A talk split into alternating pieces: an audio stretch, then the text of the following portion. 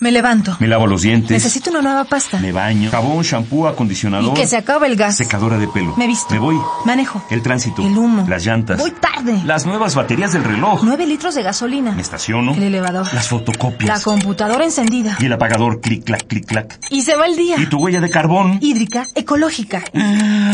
No conocía la dimensión de mis pisadas.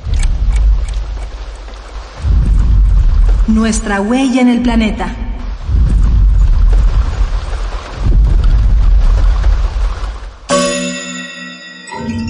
Agua, vida transparente. Agua para todos. El derecho humano al agua.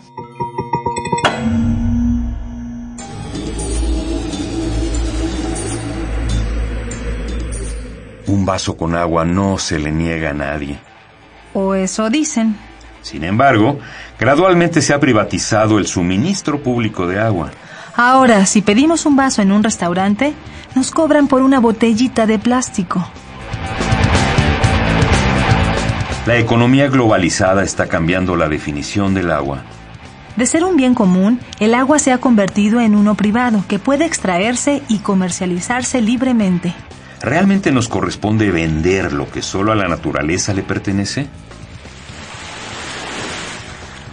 El agua es indispensable para vivir, es irreemplazable, no obedece a fronteras políticas.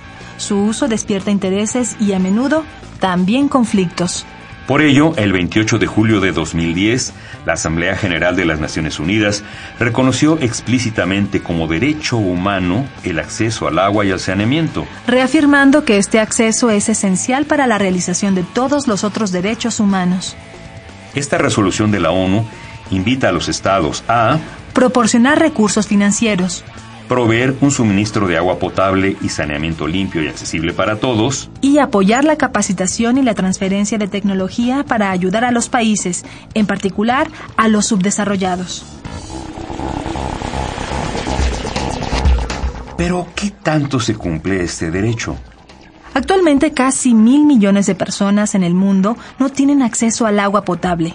Niñas y niños son más vulnerables a las enfermedades que se relacionan con la mala calidad del agua y la falta de saneamiento. Recientemente, México incorporó el reconocimiento del agua como un derecho fundamental e inalienable de toda persona en la Constitución Política. La reforma al artículo cuarto constitucional en febrero de 2012 dice que toda persona tiene derecho al acceso, disposición y saneamiento de agua para consumo personal y doméstico en forma suficiente, saludable y asequible. Pero del dicho al hecho hay mucho trecho. Si bien tenemos las bases legales para comenzar, hay aún mucho trabajo por hacer, tanto por parte del gobierno como de la sociedad civil, pues esta es una responsabilidad compartida.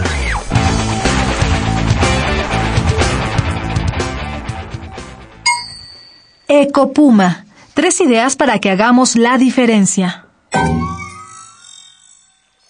Al abrir una llave de agua, siempre ten en cuenta no solo tus necesidades, sino las de otras personas.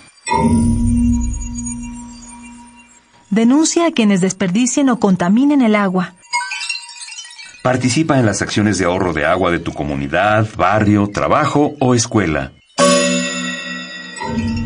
Hagamos la diferencia. Ecopuma, Universidad Sustentable. Esta fue una coproducción del Puma, Programa Universitario de Medio Ambiente y Radio UNAM. Huella de carbono, hídrica, ecológica, Huella humana. pasos inmediatos, nocivos. Indelebles. Estamos a tiempo de cambiar nuestra ruta. ¿Cuál es la dimensión de tus pisadas? Nuestra huella en el planeta.